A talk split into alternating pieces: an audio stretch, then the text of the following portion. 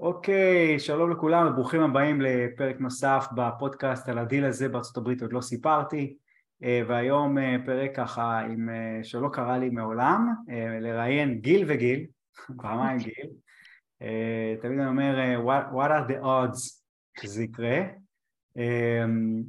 והפרק היום, הפרק היום הולך להתמקד דווקא, בדרך כלל אנחנו עושים, אני עושה פרקים עם אנשים שכבר עברו דרך, כבר לפעמים תשע עשרה עסקאות, שלוש עסקאות, עשר עסקאות, ויש משהו בפודקאסטים ש, שדווקא להתמקד במשהו שהוא יותר קרוב להתחלה, למרות שכבר עברתם דרך, כי אנשים שכבר עשו מספר גדול יותר של עסקאות, שוכחים את ההתחלה. זאת אומרת, הם מתחילים לבוא ולעשות לו איזה זום אאוט, ולברוח רגע מההתחלה ואיך הם מצאו את השותפות, וזה זה כבר מתחיל להיבנות טיפה אחרת. ודווקא הפרק הזה אני שמח שאנחנו עושים קצת איזה זום אין יותר למקטע הראשון, כי בעצם סיימתם את התוכנית מתי גיל וגיל? במאי. במאי, שזה ממש עכשיו, ממש עכשיו סיימתם, ו... בעצם אנחנו ככה נוכל לבוא לעשות ככה יותר זום אין על מה שהיה לכם במהלך לפני התוכנית ובתוכנית, וזה יעזור לאנשים שהם רק מתחילים לבוא ולהבין איך זה עובד, זה השראה. קודם כל, תציגו כל אחד, כל אחד את עצמו, ואז ככה נצלול לרעיון. גיל לוי, בת עשרים ושש, מהדרום במקור, כיום מנוודת אה, בין מקומות בעולם, אה, עוסקת בנדל"ן באופן מלא, סוג של... כהחלטה. כן, כהחלטה, כהחלטה. אוקיי, אז אנחנו נצלול לדבר הזה. אה, גיל, איך, איך מבטאים את השם משפחה שלך? תמיד אה, אתה יודע שאני גרוע בשמות, אז... אה... קורצקי, אתה לא תהיה הראשון שלא מצליח להגיד את זה. אוקיי. תציג את עצמך רגע גיל, קורצקי. אז אני... אני גיל קורצקי, אני בן ארבעים ושתיים, נשוי עם שני ילדים קטנים, גר בכפר סבא, וב-עשרים שנה האחרונות אני מתעסק בהייטק, בכל מיני חברות, בסייבר סקיוריטי, ובכמה חודשים האחרונים, גם הרבה בגלל גיל, נכנסתי חזק או בצורה שאני רוצה להיכנס לתחום הנדל"ן. אוקיי, מדהים, מדהים. שאלה, כמה, כאילו, אני קודם כל רוצה, אני, אני כאילו יודע את התשובה, אבל לאנשים, כמה הפודקאסט עזר לכם במהלך הדרך? זאת אומרת, כמה הפודקאסט הזה נתן לכם איזו עזרה בדרך? מאוד, מאוד. אני אפילו לא יכולה, אני לא יודעת איך לתאר את זה במילים, או איך לספר לאנשים פה כמה זה עזר לי.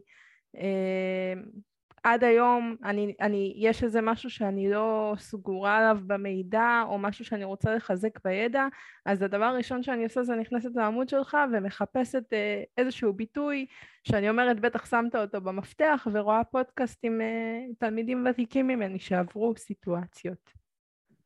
מדהים, מדהים. אני רוצה, אני, אני זוכר גם, מיד, אני, אני, לא, אני כמעט בטוח שגם את אמרת את זה, שאני עתי בפודקאסט.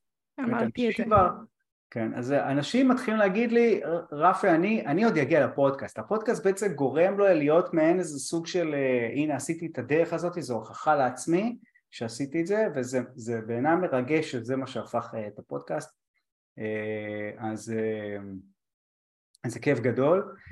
בואו נספר רגע על האתגרים בהתחלה. זאת אומרת, עד שהתחלת, שהתחלת את התוכנית, לא, לא הכרת עדיין את גיל, נכון? זאת לא היה. וגיל, אתה לא הכרת אותה בכלל, נכון? כל אחד הגיע מכאן. ואני רוצה רגע שגיל, אתה תספר קודם כל, אתה, שאתה התחלת, שבאת לתוכנית, מה, מה, עם מה הגעת, עם איזה דברים הגעת, ועם איזה דברים, עם איזה דברים רצית לצאת מהתוכנית? מה האתגרים שלך, מה הדברים, כאילו, תספר קצת על החוזקות ועל החולשות, לא החולשות, הדברים ש... היו אתגרים מבחינתך. אז אני אגיד, אני בעצם הגעתי לתוכנית אחרי שני דברים שקראו לי. הדבר הראשון זה שקראתי את אבא עשירה בעני, שזה יישמע מאוד קלישאתי, אבל פשוט הספר הזה השפיע עליי. וגרם לי להבין שאני רוצה לעשות איזשהו שינוי. והדבר השני זה שיצא לי להתחיל לדבר עם כמה חברים על נדל"ן, כי זה הרגיש לי מה שיכול להתאים לי, ויש כמה חברים שאמרו לי שיש להם אנשים שמתעסקים בנדל"ן, בכל מיני מקומות בעולם, והם תמיד אמרו לי, אבל, והבן אדם הזה לא שונה ממך. וכל הזמן אמרתי, אם זה לא שונה ממני הבן אדם הזה, אז למה אני לא הבן אדם הזה?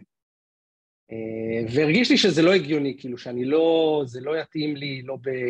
מעולם לא הייתי עצמאי, ואני לא ביזנסמן, ואני בכלל בתחום אחר לגמרי של ההייטק, ואז דיברתי עם תומר, והוא כזה אמר לי, כן, גם אני באתי מהתחום, והרבה מאיתנו עשו שינויים בחיים שלהם, והחלטתי להיכנס לתוכנית, בעצם רציתי להשיג, אחד, לנסות להכיר אנשים בתחום כדי לדבר איתם, כדי להעצים את ה... את העבודה ואת הרצון ואת השפה, ולהכיר הרבה, הרבה אנשים. אגב, הגעתי גם בהמלצה של מישהו שאמר לי שדיברו על הקהילה, כן? אמרו שהקהילה של רפי זה משהו שהוא חזק וכדאי להיכנס אליו, אני לא הכרתי לא אותך ולא אף אחד אחר, וזה הגיע מהמלצה די רנדומלית של חבר. אז רציתי לצאת עם קהילה, ורציתי לצאת עם יכולת לעשות שינוי, ומה שלא הצלחתי לעשות אותו לבד, כלומר, עם כל ההתעניינות שלי, לא ראיתי איך אני עושה את זה בלי איזושהי הדרכה. זה לא מתאים לי, ואני הייתי צריך איזושהי הכוונה, איזושהי הדרכה, ועם זה רציתי לצאת. וזה נראה לי איזשהו תהליך, אני לא מרגיש שיצאתי עדיין מהקורס, כי אנחנו עדיין בהוויה. אנחנו עדיין מדברים הרבה אנשים מהקורס, ומן הסתם שזה שם את גיל. למרות שזה הסתיים, אתה במה? זאת אומרת, סיימתם אותו ביוני, נכון? מתי סיימתם? יוני? לא, יוני או לקראת יולי, משהו כזה, נכון? נכון, אבל היינו כבר בעשייה, זה אפילו, כאילו, אני לא יכול להגיד שזה איכשהו נגמר, כי זה התערבב בין עשייה לקורס. אז אלה הדברים שרציתי לצאת מהם, יש עוד הרבה דברים שהיום אני כבר רוצה להשיג, אחרי שהשגתי חלק מהיעדים הראשונים שלי. אגב, אמרתי גם שזה לא היה יעד ראשוני שלי, אבל ידעתי שיהיה לי קשה לעשות את זה לבד, וכן רציתי כנראה לפגוש שותף או איזה מישהו לעשייה בדרך. והיה לך בדמיון, היה לך בדמיון מי השותף שלך? זאת אומרת, מה חיפשת את זה משהו ספציפי? היה לך משהו בדמיון? כאילו... אי אפשר לדמיין את זה שקורה. בדמיון, אז זה היה מישהו שהוא מאוד דומה לי, הייטקיסט, בערך בגילי, ארבעים ושתיים, שגם כזה חושב מה לעשות עם החיים שלו, חושב איך לעשות, איך להיכנס לתחום הנדל"ן, ואנחנו בשיח גם על ההייטק וגם על הנדל"ן, וזה קורה משם. זה היה מה שחשבתי שיקרה. אוקיי, זאת אומרת, והגעת עם הון, זאת אומרת, אתה הגעת עם הון לעבוד איתו, אבל אני מסכם את זה גם מאיך שאני רואה את זה, אתה באת עם הון, עם המון רצון לבוא ולעשות משהו שאתה לא רגיל לעשות אותו, בתור הייטקיסט, לא היית בחיים עצמאי, לא ביזנסמן אמרת, ואני גם, אני לא זכרתי אותך הרבה, אני כאילו מודה, לא זכרתי אותך הרבה, כי היית מאוד, אני לא רוצה להגיד, לא יודע אם ביישן, אבל היית, לא התבלטת, בשיחות ובזומים ובכל המפגשים, ו, ובעצם חיפשת מישהו שיהיה דומה לך, שזה, שזה כאילו היום בדיעבד אתה מבין שזה דווקא לא נכון, אבל, אבל זה מדהים. אוקיי, ובאת עם הון לעבוד איתו, זאת אומרת כן היה לך הון, היה לך את החלק להשלים, איזה שותף לדרך שידחוף אותך או תדחפו אחד או שני. אוקיי. גיל לוי, בואי תספרי רגע את על זה, כי זה כמו שתי סיפורים שהם, אני מסתכל על זה כמו שתי סיפורים שעוד לא הצטל, כאילו, הצטלבו באיזושהי נקודה ואז התפרצו, ותספרי רגע את הסיפור שלך, זאת אומרת, את באת לתוכנית עם, למה באת לתוכנית, מה חיפשת להשיג, מה דמיין שיקרה, אתגרים שהיה לך שבאת ואמרת אני צריכה לפתור אותם בתוכנית, תספרי קצת את החצי השני של הסיפור. אין בעיה. אז אני עד גיל עשרים וארבע, עד הקורונה, הייתי עובדת בתחום המסעדנות, מנהלת בר, מנהלת מסעדה, ובקורונה נעשה שיפט ומצאתי את עצמי בעולם האי-קומרס, קידום אתרים, ניהול אתר ומחירות אינטרנטיות. ואחרי שנתיים בערך שם, תוך כדי שאני בתאילנד, לקראת יום הולדת עשרים ושש, התחלתי להרגיש איזושהי תחושת מיצוי, כאילו משהו, משהו בער בי לעשות, אה, להיכנס לתחום לגמרי כביכול לבד, ולהצליח בו. וגם אני, ככה קראתי את אבא עשירה ואני כמה פעמים, אבל איכשהו בתאילנד קראתי אותו שוב, ושם משהו התחבר. בנוסף יש לי בן דוד שעבר תהליך דומה, לא בדיל מייקר, וקנה נכס והוא בן עשרים, אז אמרתי כאילו פאק, הוא בן עשרים, אני, זה אפשרי. היה לי כזה עניין של אולי צעירה מדי. ושמעתי עליך דרך חבר שגר בקליפורניה, שהוא עובד, הוא עובד בתחום קונסטרקשן, והוא עובד עם כמה פליפרים שלמדו אצלך. אז הוא ככה אמר לי, כן, הם למדו אצלם, אז, ואז חקרתי אותך בין עוד כמה אופציות, ו, ומשהו באמת בקהילה משך אותי, וסגרתי. אז, אז האתגר שלי היה, הרצון שלי להיכנס זה איזשהו שינוי, מאיזשהו תחושת מיצוי, והאתגר שלי זה גם הסיבה שנכנסתי, זה רגע לצאת מהמסגרת של ה... להיות שכירה, או להיות סוג של פרילנסרית, או להיות סוג של אה, עצמאית, כזה בין הטיפות, אה, לגמרי עצמאות, ולשמור על עצמי את היכולת אה, לנבד, כי זה משהו שאני מאוד אוהבת. אוקיי, okay. אני חושב, אני חושב מההיכרות, מה, עוד פעם, ההיכרות שלך לי היה קצת היכרות יותר... אה, אה, יותר צמודה איתך, אה, כאילו, אני כל הזמן אומר לצערי, אני... כזה אני תמיד בתוכנית, תמיד דוחף את כולם לבוא ולדבר, ואני מנסה להגיע לכמה שתר אנשים, ואיתך תמיד היית בולטת, תמיד היית בשיעורים, תמיד היית דוחפת, תמיד היית שם את עצמך, זאת אומרת הרצון שלך לבוא ולדחוף קדימה, בעיניי כבר באותו, בפעמים הראשונות, תמיד, ישר אהבתי את זה. יש כאלה שאני תמיד, אני תמיד מהצד, אני אגיד את זה כאילו, אני אגיד את זה לא עדין, מהצד לפעמים זה יכול להתאפס, בוא נע, בן אדם הזה פושר מדי, הוא פושר, הוא פושר, ת, תרגע רגע, תרגע, אבל אני מאוד אוהב את זה, כי אני מאוד מאמין שבן אדם צריך לבוא עם הביטוי שלו, עם מישהו, וללכת איתו עד הסוף. זאת אומרת, דווקא החוסר, דווקא הביישנות, היא מצד אחד משדרת, נגיד, איזו אמינות מסוימת, המצד שני היא... היא, היא היא יכולה לתקוע אותך באותה נקודה בלי לזוז, ומי שדוחף יכול, יכול להתקדם, כי הוא לא מוותר, כל עוד הוא יצליח לשמור על האנרגיה באותו קצב.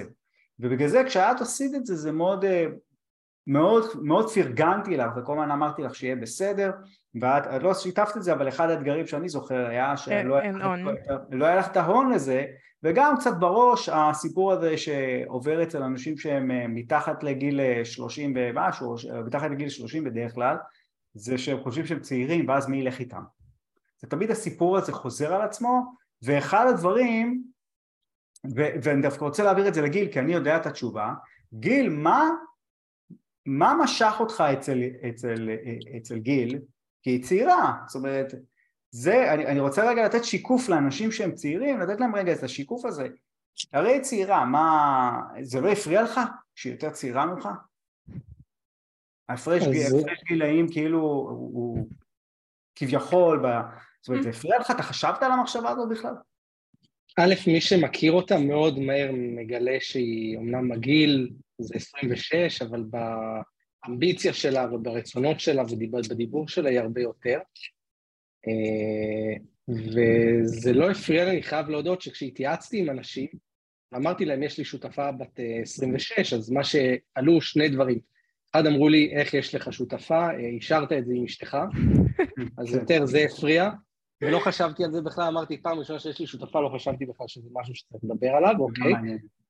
ודבר שני, הרבה אנשים אמרו לי, תיזהר משותפה, במיוחד ממישהו צעיר, אין לו ניסיון, הוא יכול לעשות, אבל... זה הגיע כבר אחרי שהכרתי ואחרי שהתחלנו לעבוד, אז זה פשוט לא שינה לי. כי אני יודע, יש לי אינסטינקטים די טובים, ואגב, אני חושב שלפחות מבחינתי, וכן, לא דיברנו על זה אף פעם, נראה לי, אני וגיל, אז כשאתה בתחילת הקורס דוחף לדבר עם אנשים, אז יצא לי לדבר עם אנשים, כן, בכוח עשיתי את זה, ואחלה אנשים שדיברתי איתם, אבל כאילו, עם אף אחד לא יצא לי איזה קליק. ואני חושב שאיתה, כשהתחלנו לדבר, וזה היה כזה סתם בצחוק, ואפשר לספר את, כזה את הסיפור, הוא גם מצחיק, אז אה, היה איזשהו קליק, והיה כזה כיף, וזה הפך לעשייה, ולא ממש דיברנו על זה, ועד שדיברנו על זה שאנחנו באמת שותפים, כבר עבדנו ביחד, אז כאילו זו התשובה הארוכה לשאלה שלך, זה לא ממש הפריע לי, פשוט כי זה זרם, זה זרם כמו ההייטקיסט בין ה-ארבעים ואפילו יותר טוב ממה שתכננתי. עכשיו, אני יודע, אני יודע למה זה עבד, כי זה בדיוק מה שאנחנו הרי עובדים על זה בתחילת הדרך, בתחילת הדרך אני אומר לכם מודל הדיסק, אני מדבר איתכם על מודל הדיסק, אני מדבר איתכם על, על סוגי תקשורת, ודווקא החיבור הזה, החיבור של בן אדם שהוא יורד יותר, יותר לפרטים, והוא לוקח יותר ליד, ויש מישהו שהוא יותר דוחף, אם מצליחים למצוא את האיזון הזה, ויש ביטחון אחד בשני, ובוטחים אחד בשני, זה, זה מתכון מאוד מאוד חזק, ואני חושב שהשותפויות החזקות הן אלה. לא שאחד עושה והשני לא, זה לא עובד אף פעם, זה לא משנה מה. אם אחד עושה והשני לא, זה לא עובד לעולם, כי אז יש תמיד בראש את הדבר הזה, רגע אני עושה יותר, זה לא עובד אף פעם. ההשלמה באופי, וביכולת, ועדיין לדחוף ביחד, זה קטלני, זה בעיניי ההצלחה, ויש יש לנו עוד דוגמאות, נכון? יש לנו כל מיני דוגמאות של אנשים בקהילה שעובדים בצורה, שזה החיבור שלהם, וזה חיבור, חיבור שמחזיק מעמד, לא, לדעתי לאורך זמן, והוא, וזה מייצר התפוצצות.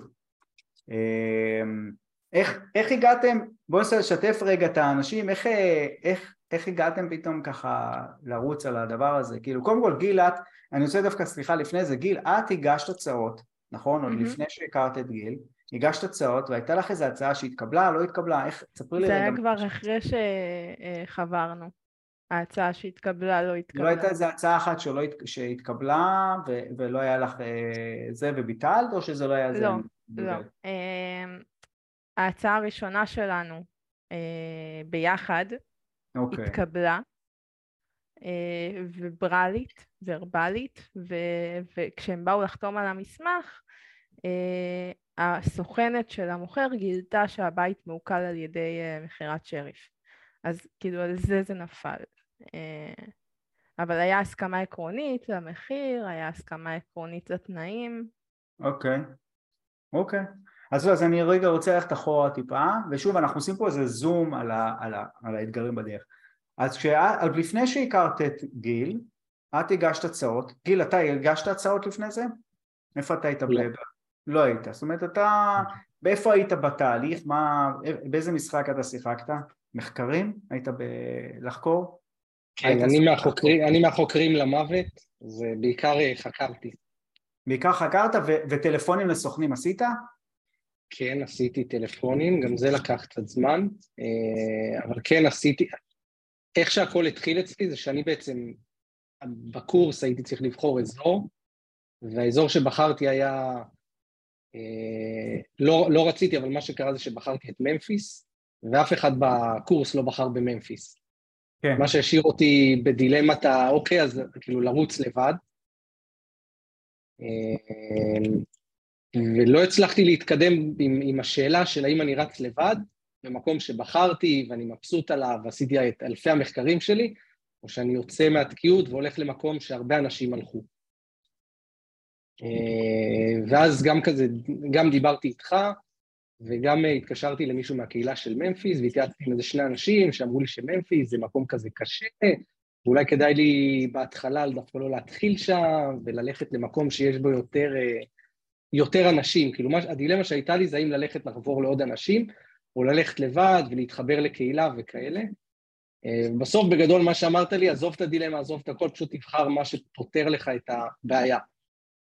אם מה שפותח את הבא זה ללכת לבד ובממפיס, אז תלך לשם, רק תעבור לשלב הבא, אל תיתן לזה לתקור. אז אני אסביר, לה, אני, אני אסביר לשומעים ולצופים, ולמי שלא מכיר את הפילוסופיה שלי על הדבר הזה, אני אומר שאנחנו תמיד, אנחנו לא מגיעים לתוצאה שלה, בדרך כלל לא נגיע לתוצאה, אם, לא, אם, אם נספר את הסיפור הלא נכון. זאת אומרת, אם אני אספר לעצמי סיפור, שאני אני באזור לא טוב, וש, זאת אומרת, שהאזור לא מספיק טוב, ואני אשאר באזור, אני לא אצליח לייצר תוצאה, זאת אומרת, אפשר לייצר עסקה בכל כל שוק, אפשר לעשות כסף בכל שוק, אין קשר, אבל אם אני כל הזמן לא מתלבט, כן נמצא, לא נמצא וזה, אני בעצם מספר לעצמי, אני בעצם תוקע את עצמי בלופ, ומה שאני בעצם אמרתי לך, אתה צריך להיות עם הסיפור הנכון שיקדם אותך, והסיפור הנכון שמקדם אותך, אתה לא מרגיש בבטן ממפיס, תזוז, זה, זה הכל, כי אם אתה תזוז, תלך. יש לי סיפור מתלמיד מאוד ותיק שלי, לפני הרבה זמן שהוא לא חלק מהקהילה כבר, כי הוא עבר לגור שם וזה קצת,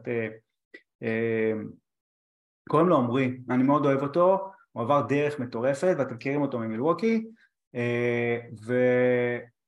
והוא התבחר את פילדלפיה בפעם הראשונה, והוא לא הצליח לייצר, הוא ואחותו לא הצליחו לייצר עסקה, ושהם עברו למילווקי, הם פתאום זה פרץ. אבל למה זה פרץ? כי מה? זה שוק אחר. שאלתי אותו באחד הרעיונות לפני המון שנים, שאלתי אותו את הרעיון, אם היית מתחיל מה שאתה יודע היום בפילדלפיה, האם היית מצליח, היית מצליח שם? הוא אמר לי, בוודאות, זה לא משנה, אין קשר. פשוט הסיפור שהוא סיפר לעצמו, הוא לא התחבר לבתים, לטאון הומס האלה, והוא פשוט, זה לא, לא ריגש אותו, וזה לא עבד. ולכן זה, אז כאילו פילוסופת החיים שלי, תספר לעצמך את הסיפור הנכון, שאתה מתחבר אליו, ואז דברים יתחילו להסתדר יותר טוב. זה בעצם ה... אוקיי, ואז אתה זזת, ל... זזת פשוט למילווקי? נכון. אוקיי, והתחלת לדבר עם סוכנים, או גם במילווקי? במילווקי זה כבר זז יותר קדימה, לא הגשתי עדיין. למה לא הגשת הצעות? כי אני... זה משני דברים, אחד, כאילו זה התירוצים שאמרתי לעצמי, אחד זה זמן, והדבר השני זה שתמיד חיכיתי קצת יותר לשור, כדי להיות יותר בשל, כדי לחקור יותר וכדי להגיש הצעות. זה סיפור שכולם מספרים, אין זמן ואין זה, ואני תמיד אומר שאתה לא, שאתה חושש מלעשות משהו, אתה הולך למקרר, אוכל עוד איזה משהו לפני שאתה מנסה לעשות צבא. אוקיי, גיל, תספרי רגע איך את הגעת למילווקי ובעצם לגיל. אז אני התחלתי בפאם ביץ' בפלורידה. כבר חברתי עם סוכן, אנחנו ככה מדברים בוואטסאפ עד היום. והתחלתי כזה לחקור נכסים, לא הגשתי הצעה כתובה, אבל כן כזה הצעות בעל פה. והגעתי לשלב שהנחית אותנו ללכת ולדבר עם משקיעים אחרים ועם אנשים שפועלים בשטח כדי להכיר יותר את האזור, ולא מצאתי כלום. כלומר, חיפשתי קבוצות פייסבוק, היה מאוד מעט עם מעט מאוד משתתפים, חיפשתי בביגר פוקטס, ענה לי משקיע אחד ואני די בטוחה שרוב ההודעות שלו היו הודעות אוטומטיות או משהו כזה. לא, לא היה לי... מסביב אנשים להתייעץ איתם בדרך, והעליתי את זה באחד מהלייבים שלנו בשיעורים, ואמרת לי, אוקיי, אז תניחי את האצבע על משהו אחר. יצאתי מאותו שיעור, קצת, מה יש לו הרפי הזה? אבל עד שניתחתי הכל, ועד שעשיתי הכל, כאילו, אמרתי, מה הוא רוצה ממני? אני, אני כבר התבלטתי על אזור, יש לי סוכן, נסיך, לא סתם, כאילו. ואמרתי, אוקיי, נשען על זה לילה, ישנתי על זה לילה, קמתי בבוקר, אמרתי, יאללה, מחליפים אזור. יש לי, יש לי בחיים קודם כל התנגדות. ואז חקרתי, ודיברתי עם תומר, וקיבלתי הודעות מה, מהקבוצה המדהימה, שבאמת הקורס שעברו, שעברו איתנו את התהליך, Uh, ממלא מלא חברים מהקורס, בואי תצטרפי לפה, בואי תצטרפי לשם, uh, והתלבטתי בין קולומבוס למילווקי. uh, תומר עזר לי למפות את מילווקי ככה שתוך יום כבר היה לי כביכול שכונות ועניינים, וגיל גם שלח לי בואי אנחנו במילווקי, אז אמרתי יאללה, הולכת על מילווקי, גיל ומילנה ו... כן. נכון. Uh, וזהו. וככה זה התחיל, ואז מיד מההודעה הזאת כבר התחלנו בעצם לעבוד ביחד, עוד לפני שהיה הגדרות. בדיוק, איך כאילו הוא מתחיל, אני יודע מה אני מכוון אתכם, אבל תשתפו רגע, איך היה לכם שם? ישר באתם ואמרתם מי הרוויח כמה, חילקתם ישר תפקידים, או איך...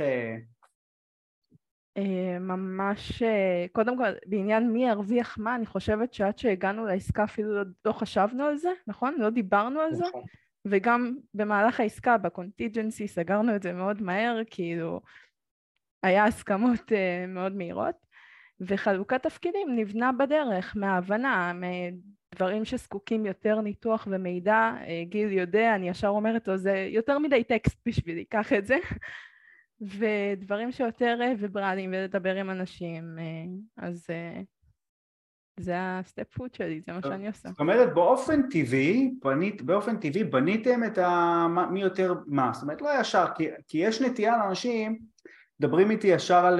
היה לי שיחה שבוע עם מישהו בתחום הלנד, הוא ישר אמר לי, אוקיי, כמה אני מרוויח, כמה אני זה, איכשהו אמר לי כמה אני מרוויח, כמה פה, על, על משהו שעוד לא... שהוא פונה, הוא פונה אליי, וזה אמרתי, אוקיי, רגע, רגע, זה לא באמת שותפות.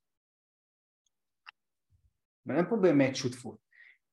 אני מאוד מאמין להתחיל לרוץ, זה שעשיתם, ותוך כדי תנועה לבוא ולראות מי שבא ומתחיל יותר מדי להתקשקש על כסף, זה בדרך כלל לא מתכונת טובה, למרות שצריך לעשות את זה, כן? בסוף צריך לעשות את זה כדי שלא לא להתווכח אחר כך, אבל תוך כדי שאין עסקה עדיין וכאלה, מה, מה יש לדבר על מי מרוויח מה?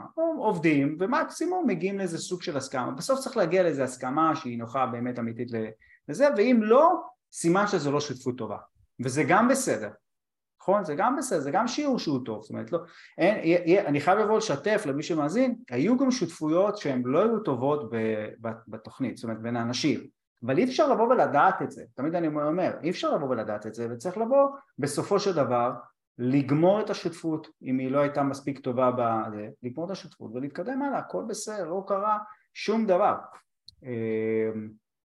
אוקיי, ואז עכשיו תספרו לי קצת על העסקה, כאילו עשינו קצת התמקדות על איך הכרתם וקצת להכיר, תספרו רגע על העסקה, קצת מה היה שם.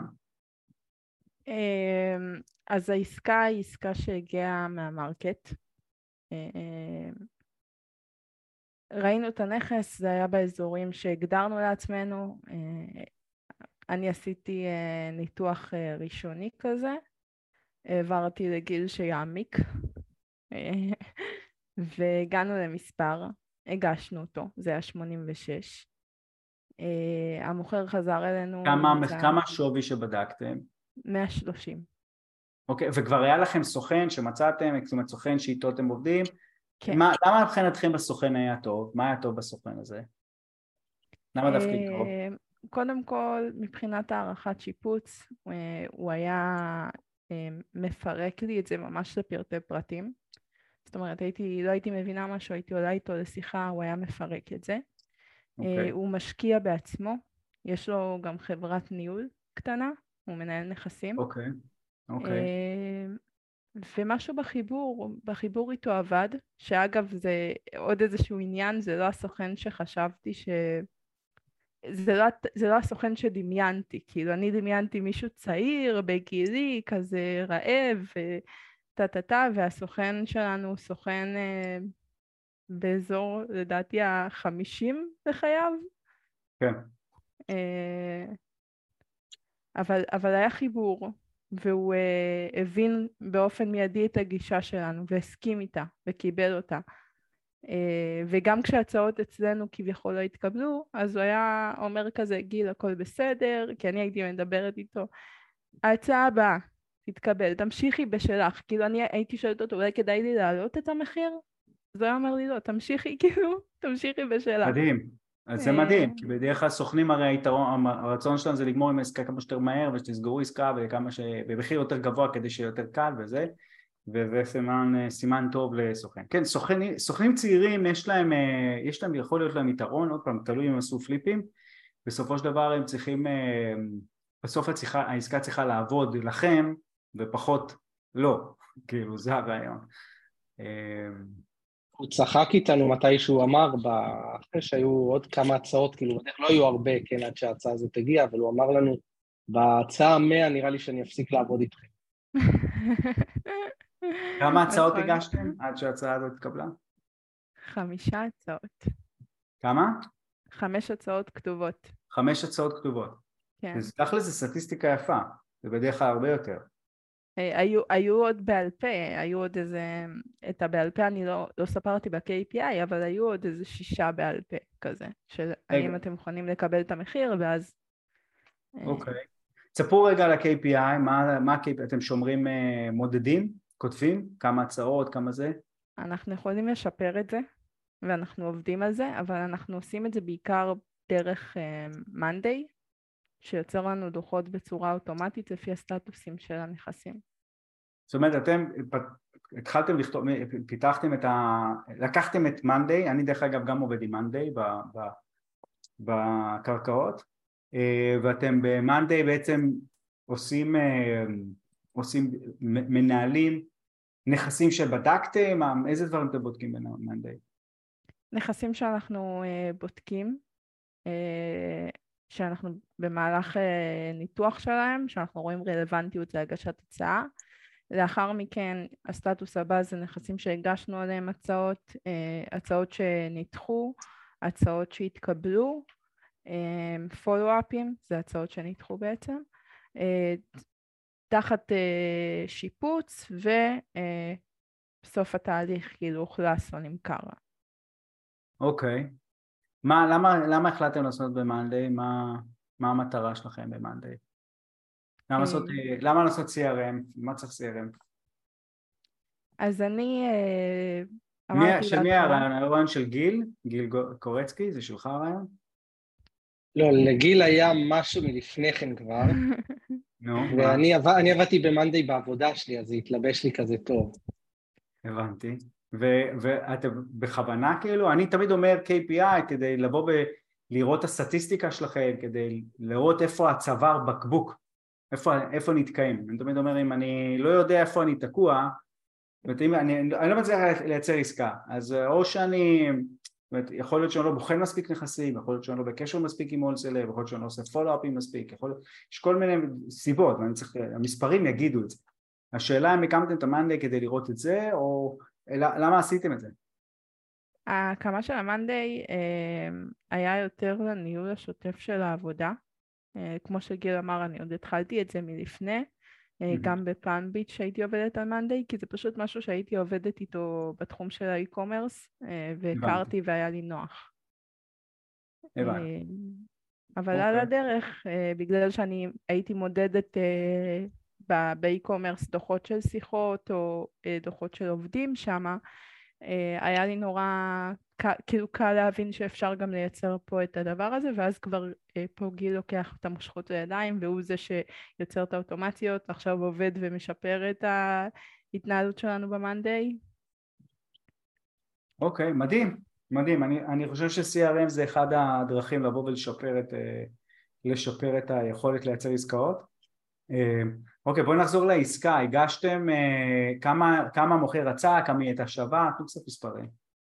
אוקיי, okay, אז איי אר וי מאה שלושים, okay. הגשה הראשונה שלנו הייתה שמונים ושש, המוכר חזר אלינו עם הצעה נגדית של תשעים ושלוש, okay.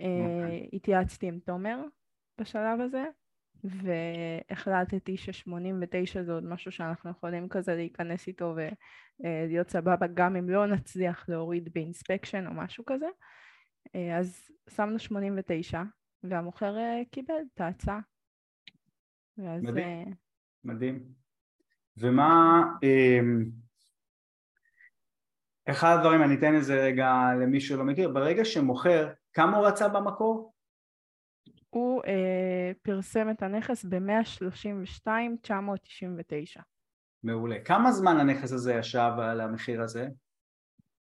אה, אני לא זוכרת את המספר ימים המדויק, אבל למעלה מחודשיים. יותר, זה לפי דעתי איפשהו מינואר. זאת אומרת, הנכס פורסם במחיר שהוא מחיר שוק, אוקיי? והוא פורסם במחיר שוק. כמה שיפוץ הנכס הזה היה צריך? אנחנו עשינו שיפוץ בעשרת אלפים. היה אפשר עוד להמשיך, זאת אומרת, אבל אנחנו עשינו את הדברים העיקריים כרגע. הבנתי, זאת אומרת הוא רצה נכס, הנכס ששווה משופצים מאה שלושים, הוא רצה מחיר שמשופץ כשהנכס היה צריך שיפוץ, וזו הסיבה בעצם שהוא, והוא לא רצה לרדת הרבה זמן, וזו הסיבה כנראה שהוא אה, לא הצליח למכור, ואתם פניתם אליו, הגשתם הצעה על נכס שהוא, כנראה הוא קיבל עוד את המספר הזה, דרך אגב מאחורי הקלעים, הוא כנראה קיבל את המספר הזה כמה פעמים, mm-hmm. באזור הזה הוא קיבל את מספרים, וכנראה ש... זה היה הנקודה שהוא כבר צריך את הכסף, ולכן הוא הסכים. מה הייתה המטרה שלכם בעסקה? לעשות פליפ, לעשות השכרה ואז בי אר אר אר, שזה לעשות ריפיינס ולהוציא את הכסף? מה, מה המטרה שם בעסקה הזאת? בבקשה, גיל אסטרטגיה. גיל אסטרטגיה. אני חושב שקודם כל המטרה הייתה להמשיך בקצב ולהגיע לנכס. ידענו שזה יהיה רנטל כי זה הרגיש לנו פשוט יותר, ובמספרים היה לנו איזשהו, השתמשנו במחשבונים וראינו את התחזית האופטימית והתחזית הסבירה, וזה הסתדר ברמה שלכולנו, זה, זה כאילו יכל להיות אחוזים פחות טובים ואחוזים יותר טובים, אבל ידענו שזה ילך לרנטל, בעיקר כי עוד לא היה לנו ממש צוות, ודי התגלחנו על הבית הזה, ברוב האספקטים היינו במהלך הקורס, okay. וכל פעם רצנו והגענו למכשול אחר. אבל האסטרטגיה עצמה הייתה רנטל ובי אר אר אר, אז הכיוון הוא כן לעשות את זה במידה ואנחנו נוכל. במידה ופשוט הריביות ירדו קצת, אבל אז תוכלו לעשות את זה. שזה, שזה גם, אז גם אם הריביות לא ירדו, אם אנחנו נצליח להגיע למצב שבו אנחנו, יש לנו איזשהו cash flow שהוא מספיק בשביל תקלות או בעיות בנכס, כאילו הוא יכול להיות אפילו מינימלי, במידה ונחזיק אותו אפילו שנתיים שלוש, אז גם אז האחוזים שלנו יהיו יחסית גבוהים עם האקוויטי, אז כל ה... כרגע הכל פתוח, אבל אנחנו כנראה בחודשים הקרובים, ברגע שיכנס לשם דייר וציים את כל הדברים, אז אנחנו נבדוק את לעשות cash out refinance. זה הכיוון.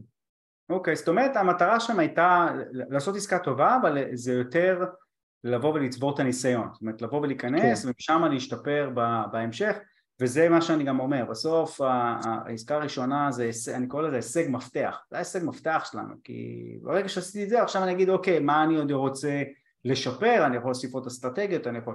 עכשיו, אנשים שבאים ואומרים, רגע, מה עם הריבית וזה, אם אני קונה במשמעותית מתחת למחיר השוק, או יש לי מרווח, אני עדיין יכול למכור את הנכס ולעשות כסף, אז מה זה משנה? אז אני אעשה סיבוב, אז אני לא אעשה ריפיינס, אני אמכור את הנכס, והנה החזרתי את הכסף הביתה, פלוס רווח, ואני אשלם על זה מס, סבבה.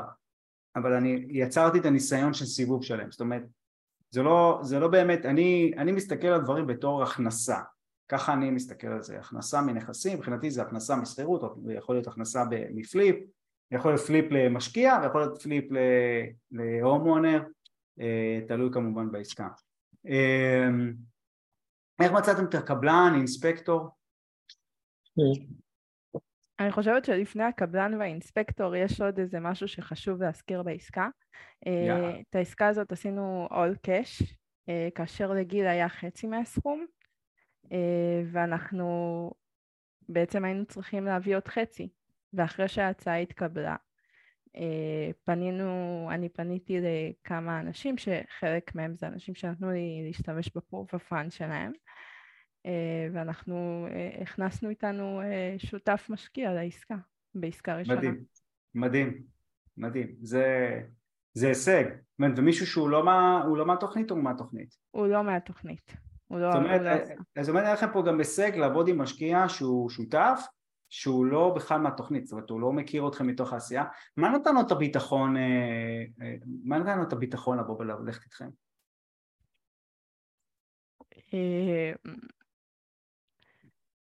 מה לדעתכם? כאילו עוד פעם. כן, זו שאלה, כן, זו שאלה שצריך לשאול אותו, אנחנו רק נשאר פה השערות, אבל למען האמת זה, אני הזכרתי אותו בהתחלה גם, זה אותו אחד שהמליץ לי ללכת לקורס שלך, כי הוא עובד עם פליפרים, הוא מתחום הקונסטרקשן, והוא עובד עם פליפרים בקליפורניה, אז הוא ככה זכה לראות הצלחות שלך, נקרא לזה. ואני חושבת ש... הוא פשוט היה, הוא כן היה חשוף לעשייה, הוא חבר של בן הזוג שלי, וכל פעם כשהוא ובן הזוג שלי היו בסקייפ, זום וכדומה, אני תמיד הייתי קבורה במחשב, בנדלן, חוקרת, קוראת, עושה, אז, אז הוא כאילו היה נורא חשוף לזה, בדרך עקיפה, והוא גם כן רצה להיכנס, היה, יש לו עניין של חוסר זמן, יש לו עסק שהוא מנהל שם, אז הוא רצה להיכנס מראש בתור משקיע. אז אני אגיד מה, מה הכיוון ש, שאני מכיר, למה, למה הוא נכנס. אחד, הוא ראה, ראה אתכם עובדים, הוא שמע כל הזמן, אנשים צריכים, כדי לעבוד עם משקיעים, הם, הם, חוץ מזה שהם צריכים להכיר, והאימון נבנה מבחינת הערכים של הבן אדם ומה שהוא משדר. גם האנשים, אנשים חושבים שהם יבואו, יעלו עסקה, יש לי עסקה, אני מחפש משקיע, והם יצליחו לגייס, וזה לא עובד. למה זה לא עובד? כי אנשים צריכים לעקוב אחריכם זמן, אוקיי? גם כל אחד מכם, או רוב האנשים שמצטרפים לתוכנית, עוקבים מספר חודשים עד שאתם מצטרפים, זה אין מה לעשות, ככה זה עובד, גם אני לוקח לי, להחליט את פנייה, לוקח זמן, ולכן, הדרך הנכונה זה לבוא ולשתף בדרך כל הזמן. אני כלומר אומר, צריך לשתף בדרך, ועד אנשים יכירו גם איך אתם פועלים בדרך. עכשיו, זה לא לשתף, עשיתי עסקת פצצה וכאלה, זה לא. לשתף בדרך זה לשתף את האתגרים, זה לשתף את ההצלחות, זה לשתף את הכל, זה לשתף את הדרך כמו שהיא.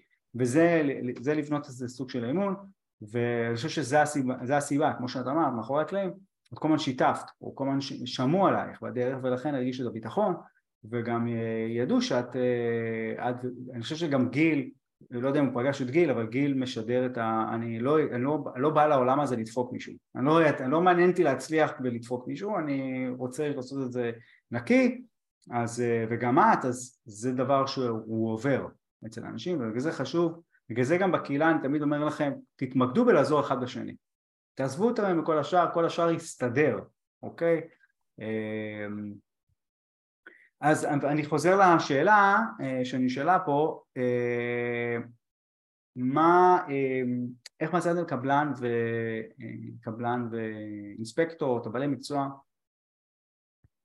אז אינספקטור היה יותר קל, ביקשנו המלצה מהסוכן, הוא נתן לנו המלצה, התקשרנו לאינספקטורים שהוא נתן לנו, ובנוסף לעוד שבעה אינספקטורים שהוצאנו מהאינטרנט, עשינו להם כזה שיחה, היכרות כללי, תוך כדי שאלות, כל מיני שאלות מכווינות למידע שאנחנו רצינו לדעת, ועל סמך זה ככה בחרנו, תיעדנו באקסל את התשובות של כל אחד, ובחרנו את האינספקטור שטעם את הציפיות שלנו, ושטעם את הכוונות שלנו, ואני יכולה להגיד שהוא, היה לנו פה הצלחה, לפחות עם האינספקטור, הצלחה, מה, מה היה הצלחה?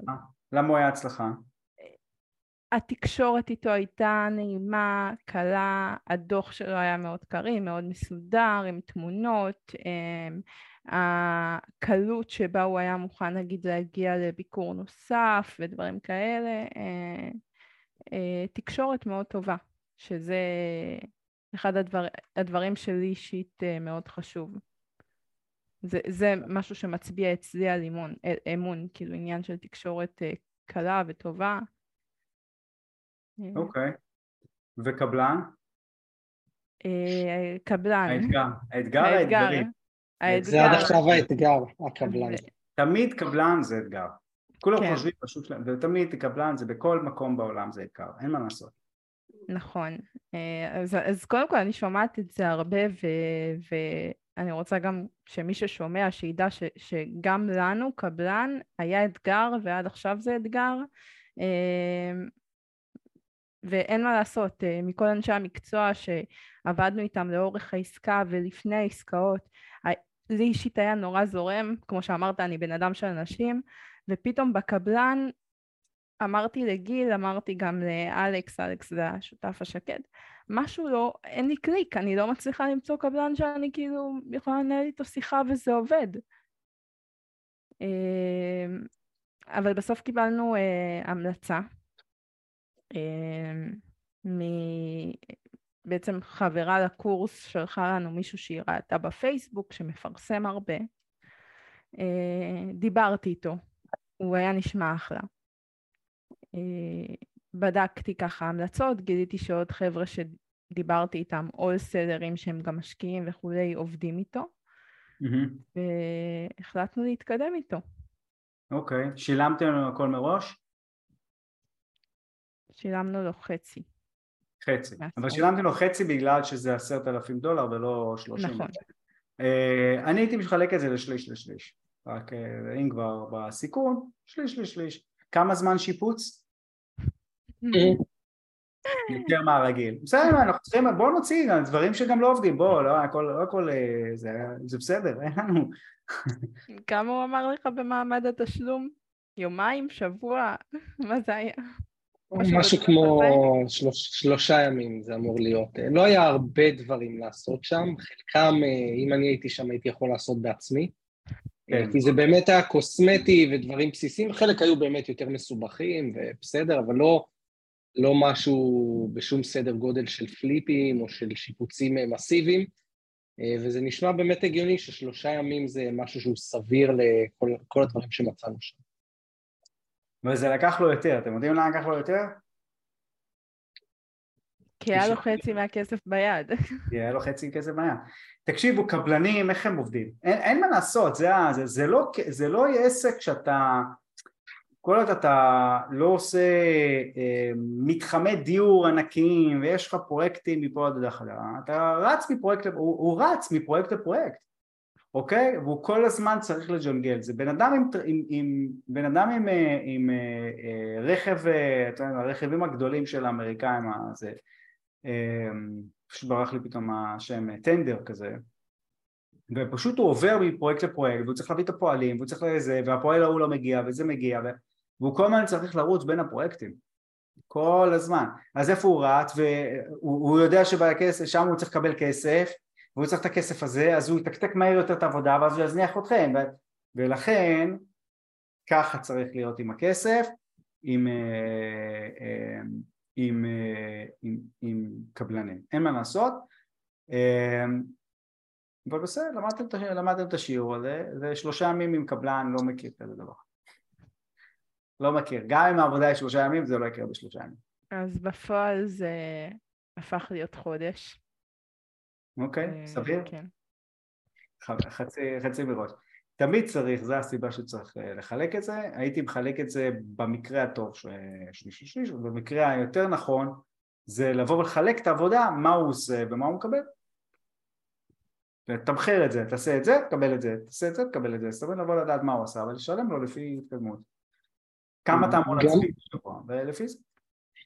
גם בזמן שהתמרמרנו עליו, במהלך החודש האחרון, וכל מה ניסינו והתקשרנו ורצינו וכאילו, את האמת שלא היינו על זה, כי כאילו אני אצלי בראש כל הזמן זה היה בסדר, זה, של, זה שלושה ימים, זה כלום, אז אנחנו עשינו כזה, אני וגיל דיברנו על איפה התנהלנו לא כמו שצריך בזמן, ה... אפילו עכשיו, בימים אלה אנחנו עדיין מתנהלים כאן, טוב, אנחנו כבר בסוף שהוא מחכה לתשלום, אז עכשיו אפשר לנוח. לא, אבל כאילו הבנו שחלק מההתנהלות הכושלת לא הייתה רק אצלו, זה גם היה אצלנו, כי אנחנו כזה לא היינו על זה, כי אמרנו בסדר, שיפוץ של יומיים, אנחנו לא צריכים לעלות איתו כל יום לשיחה, אנחנו לא צריכים לעשות אה, אה, חוזה שהוא ממש מפרט כל סעיף וכל דבר, ואנחנו יודעים שתהינו, עשינו משהו, אבל זה היה מאוד בסיסי. זה, וגם, אמר, וגם אני אומר את זה בתוכנית, מלא, וגם אני אומר את זה במלא בפודקאסטים, קבלנים, צריך תוכנית מלאה, מה הוא הולך לעשות, לפרק את זה לשבועות, ולתת לו אך ורק לפי התקדמות. לעולם לא, לא משנה כמה המלצות הוא מקבל או זה, לעולם לא, לא משנה כמה הוא מתחנן, אוקיי? אנחנו תמיד מסתכלים מה הסיכון שלי, הוא מתחנן, אין בעיה, שלוש מאות, ארבע מאות דולר, בסדר, אף פעם לא תשלומים גדולים, כי זה המתכונת שלהם לברוח, ושוב, כל העניין הזה של קבלן שבורח, שזה, אתם יודעים, צריך אולי לעשות פעם אחת שידור על זה, אתם יודעים למה, כאילו, בתיאוריה, כן, אני אף פעם לא זה, בתיאוריה, למה קבלנים יכולים לברוח? לא כולם, כן, אבל קבלנים למה לפעמים בורחים? כי הם מנהלים חרא את התקציב שלהם, ואז הם נכנסים לבור, והם הם, הם ג'נרל קונטרקטור, והם חושבים שזה יעלה להם ככה, ובסוף הם מתחייבים לאיזה מחיר, ובסוף זה עולה להם יותר, כי החומר עולה, או כזה, כי הם לא התנהלו נכון, ואז הם נתקעים בסחרחרה של, סחרחרה של מינוסים בפרויקטים, או שמשה קולמנדה, ואז הם נכנסים לסחרחרה הזאת, אוקיי? ולכן אנחנו, התפקיד שלנו, אנחנו לא יכולים לדאוג לאחרים, אנחנו יכולים לדאוג בעניין הזה, אנחנו יכולים לדאוג לעצמנו, צריכים להיות תמיד קשוחים בלשחרר את הכסף.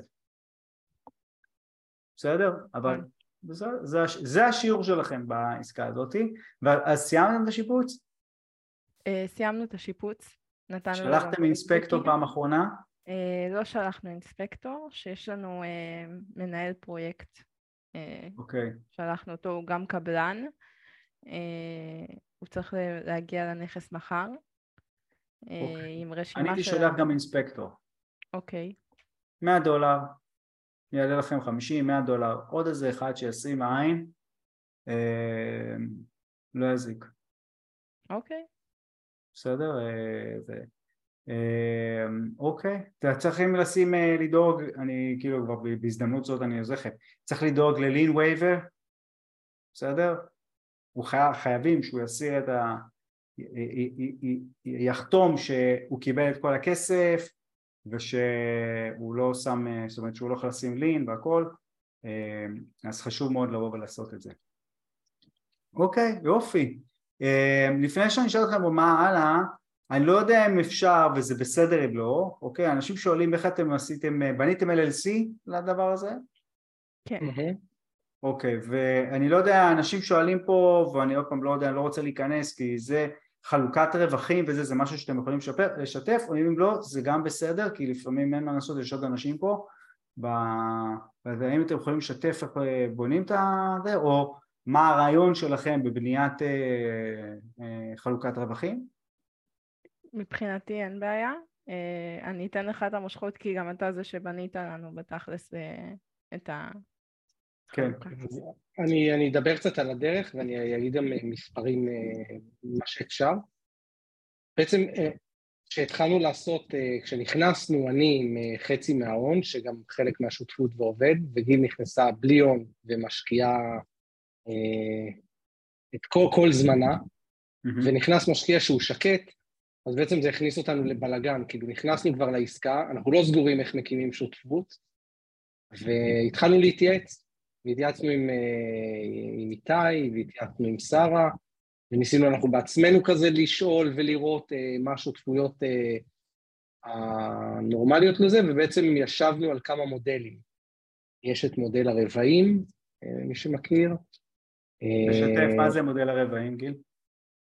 אז עשרים וחמישה אחוז זה מי שעושה את הפרופרטי מנג'מנט, עשרים וחמישה אחוז זה מי שמביא את העסקה, עשרים וחמישה אחוז נראה לי זה המימון, ו-עשרים וחמישה אחוז קש, משהו כזה.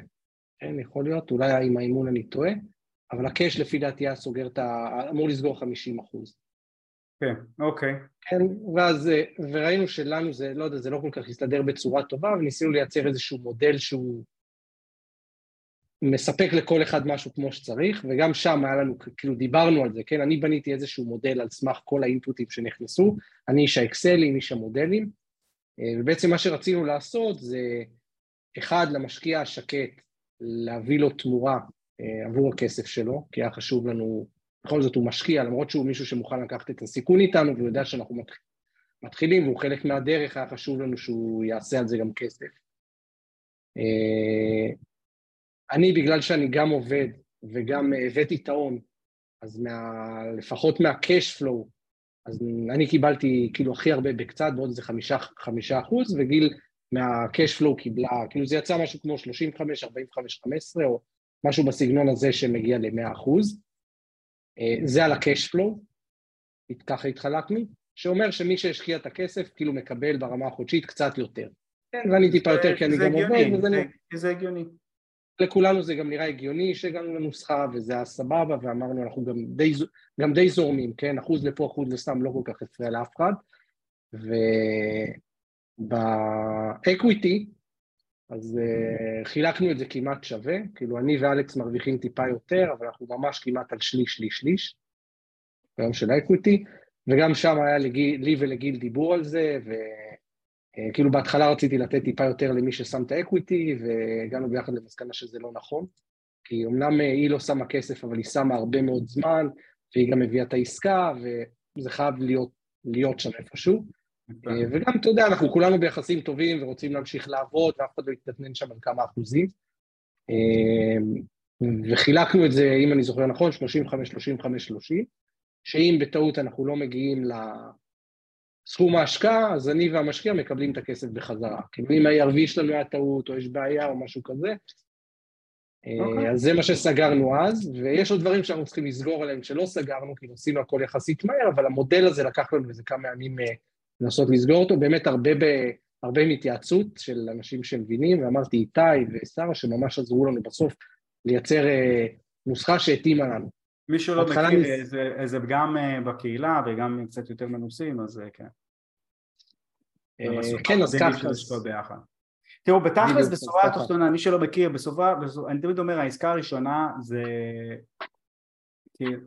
זה להיכנס למגרש, ולכן זה לא כזה באמת משנה. אני יכול להגיד לכם שאני, לפני המון המון המון שנים, עשיתי עסקאות, והייתי אומר לאנשים, הייתי מלווה, ועשיתי עסקאות לי, אבל לא היה מספיק ניסיון, הייתי מלווה, והייתי אומר, תשלמו לי כשהנכס יהיה מושכר. לא קיבלתי. היו כאלה שלא שילמו, והתחמקו, ובלגן, וזה וזה וזה וזה. כאילו, אוקיי, היום אני מסתכל על זה, אבל אוקיי, הכל בסדר. זה...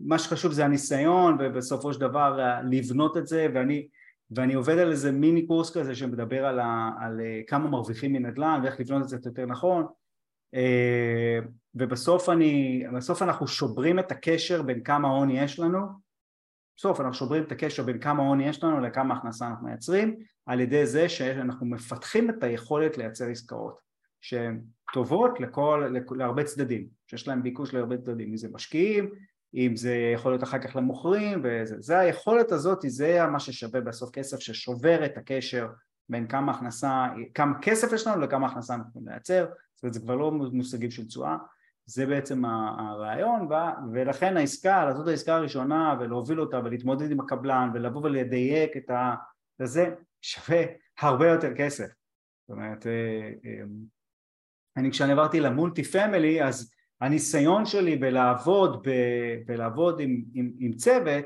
עזר לי. עדיין הייתי צריך לבוא ולהתמודד עם, עם אתגרים חדשים. אוקיי? של דברים גדולים יותר, של כסף יותר גדול, להזיז דברים קצת יותר, לתפור את זה, אבל היכולת הזאת, זה מה שהתפתחה בדבר הזה, והיום שאני בקרקעות, היכולת שלי שהתפתחה במולטי פמילי, לעשות עסקות גדולות, שיש בהם אתגרים גדולים, עוזר, עוזר לי במול, ב, ב, בקרקעות. אז זה בסופו של דבר מה שחשוב. הכל מתחיל מהעסקה הראשונה. ו... אוקיי, אני רוצה, מה, אני רוצה לשאול אתכם עוד איזו שאלה לפני שאנחנו מסיימים ועונים לכל מיני שאלות של אנשים. מה הלאה? מה החזון שלכם? מה עכשיו שכבר טעמתם? עוד לא, או, אתם רוצים עוד להזכיר את הנכס וזה, אבל מה, מה עכשיו? טוב, אז גם על זה, זה כזה טרי בדיוק בסופה שלחתי לגיל הודעה. תקשיב, בוא נודה על האמת, חברים, סיימתי את הקורס. רק אה, בסופש האחרון, את אה, מאמצע שש, בדיוק נכנסנו לעסקה וכזה, נכנסנו למערבולת, אז פתאום לקחתי צעד אחורה מהקורס, מהתכנים כן, המוקלטים. מהתכנים המקצועיים. המוקלטים, כן. כן. אה, וזה איכשהו היה גם מדויק, כי בפרק אה, שבע, אתה גם מדבר על מודלים, אה, מאוד בקטנה, על מודלים של שנה ראשונה, שנייה, שלישית. אני לא יודעת אם אתה זוכר את הקטע הזה. אני כבר לא זוכר, אבל כן. אז, אז בדיוק ש... צפיתי בקטע הזה, ואז שלחתי להגיד, יו, רפי מדבר על המודלים, בוא ניקח את זה, בוא... אז אנחנו בדיוק יושבים על זה, אבל המטרה זה שלי, אני אדבר רגע על מטרות אישיות, ואז על משותפות, שלי זה לייצר הכנסה מהנדל"ן שתוכל... לממן לי את המחיה, כי אני, כמו שדיברנו בהתחלה מההחלטה, עזבתי הכל ואני כרגע מתעסקת מאה אחוז בנדל"ן, אז אני צריכה לייצר הכנסה. וגיל גם רוצה להפסוק ב- ב- ב- בסוף הדרך ב-מאה אחוז בנדל"ן, ולהשתחרר מהתלות בעבודה. אז המטרה זה בעצם להגיע, זה, זה המטרה הגדולה, זה המטרה הקרובה עבורי. אני התחלתי שיווק ברשתות חברתיות, טיק טוק, אינסטגרם וכולי, ליווי משקיעים. אוקיי. עכשיו בוא נדבר רגע על ליווי משקיעים. אנשים, השם הזה קצת טוב, הוא איבד כבר מהזהות שלו, זאת אומרת, אני לא יודע אם הוא איבד מזהות, הוא כבר, זה כמו חופש כלכלי, זה כבר כאילו, אין לו שום חיבור, זאת אומרת, אין חיבור רגשי למילה חופש כלכלי כבר, אני לא, אני אומר לי חופש כלכלי, אני אולי משתמש בזה לפעמים, אבל אני לא, זה לא אומר כלום כבר, גם ליווי משקיעים כבר לא אומר יותר מדי, אז אני דווקא רוצה לעזור לכם בלייב, אוקיי? על ליווי משקיעים. ליווי משקיעים, התפיסה, התפיסה היא זה, אוקיי, אני אמצא נכס, אוקיי, אני אמצא נכס, ואז אני אחפש משקיע שאני אלווה אותו, שאני אעזור לו להגיע, מה זה אני אלווה אותו? אני אעשה עבורו, אני לא מלווה אותו, אני עושה עבורו את מיתור העסקה עד ההשכרה, ונותן לו את הנכס עם סוחר, ומעכשיו אני קצת עוזר לו, כל פעם אני צריך לעזור לו, אני לא יכול לתת לו את הנכס עם סוחר, ואז ביי, כי הוא לא ידע מה לעשות בתיקון הראשון, הוא צריך ללמד אותו, הוא צריך לעזור לו להתמודד בחברת הניהול וזה, וצריך, ואם לא נעזור לו גם שיהיה איזה הנדימן שהוא יוכל להשתמש איתו גם, הוא כל הזמן יתקשר אלינו, בוא נה, ההשקעה הזאת תהיה על הפנים, זאת אומרת זה לא יעבוד, אוקיי? צריך לדעת גם לעשות עבורה, ואז לתת לו משהו שהוא יוכל לעבוד איתו לאורך זמן. אבל זה מה שנקרא done for you. אבל זה לא הדבר האחרון שיש פה, שאפשר לייצר בו כסף. זאת אומרת, אני, אני אולי, אולי לא הייתי מספיק ברור. המטרה שלי רגע לעזור לכם, לבוא ולהבין איך חיים, איך חיים בנדל"ן.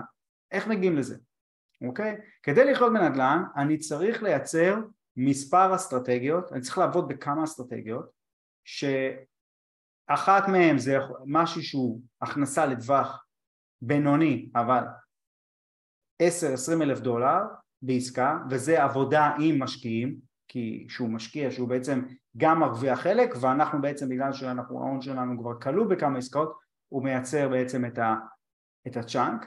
יש, בנוסף אני רוצה לייצר לעצמי cash flow, שבכל יום נתון, כל שנה אני יכול להחליט אני מוכר את הנכס, ואני רוצה לייצר משהו שהוא הכנסה שהיא חמשת אלפים, שבעת אלפים דולר, משהו כזה, או יכול להיות גם עשרת אלפים, עשרים אלף, מלהעביר את העסקה הלאה. זה בעצם הרעיון. וזה אומר שאני, אם אני יודע מה אנשים מחפשים, ואני יודע לייצר את העסקה, אז אני יודע את העסקה, היכולת הזאת, פיתחתי אותה, אני יכול להעביר אותה למישהו תמורת עמלה, בכל מיני קונסטלציות. זה יכול להיות שעסקה מסוימת, יש מישהו שהוא קונה ב-חמישה עשר אחוז מתחת, ואני צריכתי ב-עשרים אחוז מתחת, אני עדיין יכול לעשות כסף, יש לי פה חמישה אחוז, שאני יכול להרוויח, נכון? אז זה הכנסה. יכול לעשות, אני יכול לפעמים, אין יותר מדי בשר, אני אין לי מספיק הון, ואני אומר, טוב, אני גם מעביר אותה בשביל אלף דולר. אלף דולר זה עדיין הכנסה, זה עדיין מתווסף, אוקיי? יכול להיות שבן אדם יבוא ואומר לי, תשמע רפי, אני, אני רוצה שאתה תשב לידי בנהג, אני אעשה, אבל תשב לידי בנהג, על עסקה שאני יצרתי. יצרתי עסקה, אני צריך עזרה, או אז הנה, הנה גם עמלת ליווי של, בגלל אמרתי, הליווי הוא, הוא מעבד מה, ממה שאפשר לעשות. ובנוסף אני יכול, אז אמרנו, done for you, אני יושב לידך בנהג, נכון? ואני יכול להעביר למישהו את העסקה בלי, בלי לעשות שום דבר. אז הנה, הרווחתי בכל זה. מה שאני מנסה להגיד, אני המטרה שלכם זה כל מה לייצר עסקה, ולכל נכס, המוכר מסכים למשהו, זה לא בשליטה, שאני מסכים למשהו, אני צריך לשאול, האם אני יכול, יש מישהו שהיה לוקח את זה, ומה הייתי ברוויח? אבל זה תמיד מתחיל מתחת למחיר השוק, זה לא יכול במחיר שוק, בשור שוק, בדרך כלל זה לא יקרה. אני צריך לראות מה ההיצע וביקוש בצד של המשקיעים, אוקיי? או האם בעסקה הזאת שווה לי להביא מימון, אוקיי, להביא איזה מימון, ואחרי ריפייננס להוציא, לתת למשקיע, אם אני יכול לעשות את זה ולהמשיך להתגלגל. הרי ה-בי אר אר עכשיו פחות עובד כרגע, אז בסדר, אבל זה יעבוד עוד שנה או שנתיים, זה יחזור לעבוד בסופו של דבר. אוקיי, הבנתם את, את הכיוון שאתם צריכים להסתכל עליו? זה הדרך. ואז הכל מתחיל בזה, ביכולת לייצר עסקה שיש בה מספיק בשר, מספיק מרווח, לעוד מישהו, עוד מישהו להרוויח. שם זה נמצא. Okay. אוקיי?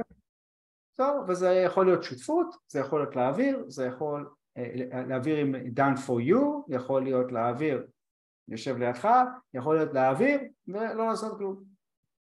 זה שלך תמורת חמש מאות דולר, אלף דולר, זה עדיין כסף. יכול להיות תמורת חמשת אלפים דולר, תלוי מה, כמה יש בשר בעסקה, נשארה.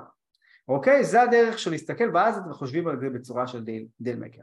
עכשיו יכול להיות, זה כבר למתקדמים, אפשר גם, אם אתם יודעים שיש מישהו שקונה נכסים בסלף פיינסינג, אם אני מצליח לייצר סלף פיינסינג, אני יכול, אוקיי? יכול לקרוא למישהו אחר שיקליט בסלף פיינסינג תמורת עמלה. זאת אומרת, יש פה עוד משחק על משחק שאפשר לבוא ולעשות. אבל זה כבר טיפה, טיפה יותר, יותר יותר. לקחנו. בסדר? שאלה, שאלות ששואלים, אני רוצה לענות פה קצת על שאלות, שאלו אם אתה, אם אתה שכיר ואת עצמאית, אז עניתם על זה בהתחלה, אבל בוא תענו להם רגע. אז אני במתכונת של מן פרילנסרית, לא מזמן יצאתי מהשכירות לתוך זה, כן. והיום אני, והיום אני לא עובדת בכלל. מתמקדת בזה. כן. וגיל, אתה? אז אני שכיר, ואת הבלילות מתמקד בזה. מה, איך יכול להיות שאתה בלילות מספיק להצליח להכניס את זה? אין זמן, גיל, אין זמן, איך אתה עושה את זה? אני לא תמיד מצליח, אבל כן, אבל אני משתדל כמה שאני יכול לעשות. אני חושב שסיפרתי פעם אפילו לגיל שאני הייתי בארצות הברית שבועיים, זה היה בתחילת השותפות שלנו, והיא דבר ראשון אמרה לי, הכל בסדר, אני ממשיכה לעבוד, בשביל זה יש לך שותפה, ו... ותהיה שם, ואז היינו באיזה חופשה, בבקתות, ושמתי לב שדבר ראשון שאני עושה שם, אני מתחיל לראות אותו, בקתות, זה יכול להיות מעניין, התחלתי לרשום לה, בקתות פה עשרים מיליון דולר, אולי זה יכול להיות לנו עסק טוב, והתחלתי, וזה גרם לי להבין שאני לא רק עובד על זה בלילות, שאני כל הזמן בראש עובד על זה. אתה כבר אוהב את זה. נכון, אז אמנם אני עושה, אני עושה עוד עבודה שאני אוהב כשכיר, והיום אני מצליח איכשהו לשלב, ושוב, מטרה, חזון, מתישהו זה במידה והנדל"ן יצליח, ונעשה מה שאנחנו רוצים, ונגיע לכל המטרות שלנו. מעולה. אוקיי. שאלה שנשאלה פה על ידי אברהם, אולי אולי הייתה אליי, יש לו שותף, שהוא מאוד שמח איתו, הוא קנה ביחד מולטי פמילי ויש להם מימון, הבעיה שיש דיון, נקרא לזה דיון ולא ויכוח, על העתיד הוא יותר מאמין בלקחת הלוואות ולעשות ריפייננס, הוא אומר לעשות ריפייננס לבנק, והוא יותר, זאת אומרת, השותף שלו רוצה יותר לעבוד עם הלוואות, הוא רוצה יותר לעבוד עם משקיעים, קודם כל אם לא מסכימים, אני תמיד אומר בשותפות, אם אחד אומר לא, לא עושים. אוקיי? ו- ורצים. אז קודם כל, כאילו, זה, אם עדיין משהו בשותפות, אתה מרגיש, ואברהם, שזה לא לוקח אותך, אז אתה יכול איתו לעבוד בשיטה שלו עם, עם, עם מימון, ועם אנשים אחרים לעבוד עם משקיעים. אני חושב שזה שתי, שתי מנועים שחייבים לבוא ולעבוד, פשוט מנוע שבלי משקיעים הוא הרבה, הוא טיפה פחות כביכול איזה סוג של כאב ראש, אני לא קורא לזה כאב ראש שבסוף אנחנו נותנים שירות גם למשקיעים, אבל זה עוד, זה עוד התעסקות, בוא נקרא לזה התעסקות, אבל בסוף זה גם עוזר לך לגדול יותר מהר, לעבוד גם עם זה וגם עם זה, לדעתי זה הדרך, אבל שוב לא הייתי עושה משהו שהוא נגד השותפות, אם אחד אומר לו, זה הכלל שלי, אם אחד אומר לו, לא עושים. עדי שואל או שואלת, למה שהם יצליחו למכור במחיר שהמוכר שלהם לא יצליח? לא הבנתי, כי זה להעביר למישהו אחר. אני אתן דוגמה, נניח את העסקה שלכם, אוקיי? שווה מאה ושלושים, אתם all in בכמה? מאה ו... מאה. מאה. מאה ושלושים, מאה. נניח שלא היה לכם כסף, אוקיי? אין כסף, בכלל, אפס כסף, אוקיי? תראו כמה אופציות יש לכם. אחד, האופציה אחת זה להביא משקיע או מישהו. בסדר? מה שעשיתם פה. קונסטלציה של שותף, שעל הכסף הוא מרוויח כסף, אם הוא גם בעשייה או על העשייה הוא מרוויח כסף, ובעצם לבוא ולבנות, וזה דיל מייקינג, זה להיות דיל מייקר, זה שאני תופר את כל העסקה מקצה לקצה, כולל המימון, כולל הכל, ואז אני בא ומכניס על זה את כל הצד המימוני, עם משקיעים, כל אחד כמה הוא מרוויח, ומגיע להסכמה כדי שזה יעבוד לכולם. זה תכלס מה שעשיתם, הכי דיל מייקר שיש. תקשיבו, זה, זה אותו דבר, בעסקה של עשרים ומשהו מיליון שעשיתי, אותו דבר. אתה דואג כאן שהמשקיע ירוויח, אתה דואג שאתה תרוויח, שהשותפים שלך ירוויחו, אתה דואג שאתה תרוויח, אותו דבר, זה בדיוק אותו דבר, בסדר? אז זה, זה האחד. שתיים, יכולתם, עקרונית, יש מישהו שהיה מוכן לשלם לכם חמשת אלפים דולר ולעשות את זה, כי יש רווח בעסקה, נכון? או שבעת אלפים, נכון? יש מישהו שאומר לכם, תקשיבו, בשביל שבעת אלפים? לא, אני לא מוכן רק לקחת, אני רוצה שתעזור לי גם לעשות את זה. זה היצע וביקוש בתוך העולם של המשקיעים. נכון? וגם מי אתה מכיר, מי אתם מכירים. אוקיי? אז עדי, אני לא יודע אם זה בן או בת, אז מוזמנת, או מוזמן לרשום, אז זה גם זה. זאת אומרת, אני צריך לדעת מי אני מכיר, מי הצלחתי גם להכיר בדרך, בן. מי הכרתי גם בדרך ש- שמתאים לו. אני בטוח שיש לכם אנשים בתוכנית שהייתם אומרים לו, תקשיבו, קחו את העסקה, אנחנו אין לנו, קחו את העסקה, תנו לנו איזה מחיר מסוים, לא משנה מה, היו כאלה שלוקחים את זה. תמיד, זה כלל. אוקיי? אז זה דרך. בגלל שעוד פעם יש פה מספיק בשר לעסקה, זה עסקה שעובדת, אז יהיה מישהו שיהיה מוכן להרוויח טיפה פחות, אבל שיהיה לו עסקה ביד. זה, זה, זה, זה הכלל. אז אני דווקא הבנתי את השאלה של עדי אחרת. אה, אוקיי, אז סליחה. ויכול להיות שאני טועה, אבל הוא שאל למה שהם יצליחו למכור במוכר שהמוכר שלהם לא הצליח. כלומר, המוכר שלנו, של הנכס, העלה את הנכס שלו בשווי של מחיר השוק, שווי של ה-איי אר וי שלנו, והוא שואל, תקן אותי אם אני טועה עדי, למה שאנחנו נצליח למכור את זה ב-מאה ושלושים כאשר המוכר שלנו לא הצליח. אז לדעתי, ויש מצב שלרפי יש לו תשובה מקצועית יותר, זה העניין של הנכס הוצא במחיר השוק, אבל הוא לא היה תואם לנכסים ש... שנמכרו במחיר השוק. ברמת השיפוץ. ברמת השיפוץ. חלונות היו רקובים, עשינו ציפוי לכל החלונות, החלפנו וואטר היטר, ועוד ועוד ועוד. נכון. אז הנכס היה זקוק ו... להם. וגם יש משהו שהוא בבסיסי, רגע, הנחת יסוד של, הנחת עבודה בשוק האמריקאי, האמריקאים שקונים נכסים לגור, או באים כדיירים, הם לא שיפוצניקים. הם רוצים בתים מוכנים, אוקיי? וזה זה היתרון. בישראל אתה לא יכול לעשות על זה כסף, כי בית שבור, בחילת, יש אנשים שיקנו אותו. גם אנשים שבאים לגור. באמריקה הם, לא, הם, הם, הם, הם רוצים לבוא לגור, הם רוצים את הבית מוכן. וזה מייצר את מה שנקרא A R V, After Repair Value. זה ההבדל בין ישראל לארצות הברית, ולכן יש בזה, אפשר לעשות כסף בדרך הזאת.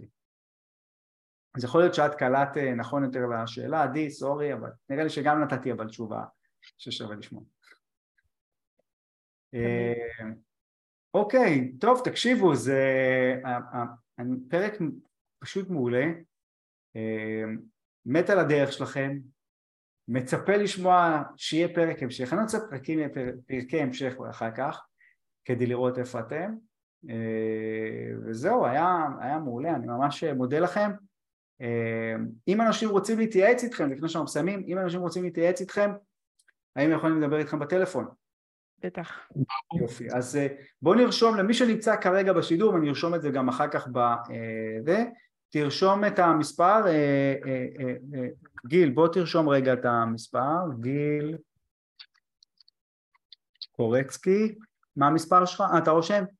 תרשום את המספרים, גיל לוי תרשמי, רק שימו לב לשלוח ל-everyone, אוקיי? ולא אה, לפאנליסטים, ואנחנו נשים את זה גם בשידור, בזה, בזמן שאתם כותבים, אה, יופי, מעולה. אה, באמת, היה בעיניי מרתק, אני שמח שעשינו ככה זום, אין הרבה אנשים, ואני באמת גאה בכם, אין הרבה אנשים שקפצו ישר, אמרו, אנחנו רוצים לעלות לפודקאסט, ששאלתי תלמידים, שהם רק סיימות, הם במהלך העסקה הראשונה. בדרך כלל אנשים באים ואומרים, לא, רגע, תן לי לסיים, ותן לי לעשות עוד אחד, ותן לי לעשות עוד אחד, ואני מאוד גאה בכם שהייתם מוכנים, זה ייתן לכם את הבוסט, הבוסט הנכון, שם אתכם בפרונט, אני תמיד אומר, בנדלן אין מקום להיות ביישנים, צריך לשים את עצמנו בפרונט, ואז זה פותח לנו אופציות, אי אפשר לדעת איזה דלת נפתחה כרגע, אי אפשר לדעת. אוקיי?